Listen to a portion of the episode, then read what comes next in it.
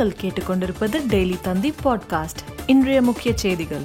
மதுரையில் Penney quick வாழ்ந்த வீட்டில் கருணாநிதி பெயரில் நூலகம் அமைப்பதாக செல்லூர் ராஜு புகார்.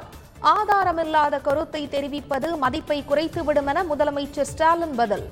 ஒரு ஆசிரியர் தடுப்பூசி போடவில்லை என்றாலும் பள்ளியை திறக்க அனுமதி இல்லை. தடுப்பூசி போடாத ஆசிரியர்கள் மீது நடவடிக்கை என்ற சுற்றறிக்கையால் பரபரப்பு. செப்டம்பர் ஒன்றாம் தேதி முதல் அங்கன்வாடிகளில் மதிய உணவு வழங்கப்படும். புதிய வழிகாட்டு நெறிமுறைகளை வெளியிட்டது தமிழக அரசு. மத்திய பல்கலைக்கழகங்களில் பேராசிரியர் பணியிடங்களை உடனே நிரப்ப வேண்டும். மத்திய உயர்கல்வித்துறை செயலாளர் உத்தரவு. நூற்று இருபத்தி ஏழு நாட்களுக்கு பின்னர் திறக்கப்பட்ட வண்டலூர் உயிரியல் பூங்கா. கொரோனா பாதுகாப்பு விதிகளை பின்பற்ற பார்வையாளர்களுக்கு அறிவுரை. இந்தியா இங்கிலாந்து இடையே மூன்றாவது டெஸ்ட் போட்டி லீட்ஸ் மைதானத்தில் இன்று துவக்கம். இந்திய அணியின் ஆதிக்கம் தொடரும் என எதிர்பார்ப்பு. மேலும் செய்திகளுக்கு டெய்லி தந்தி டாட் காமை பாருங்கள்.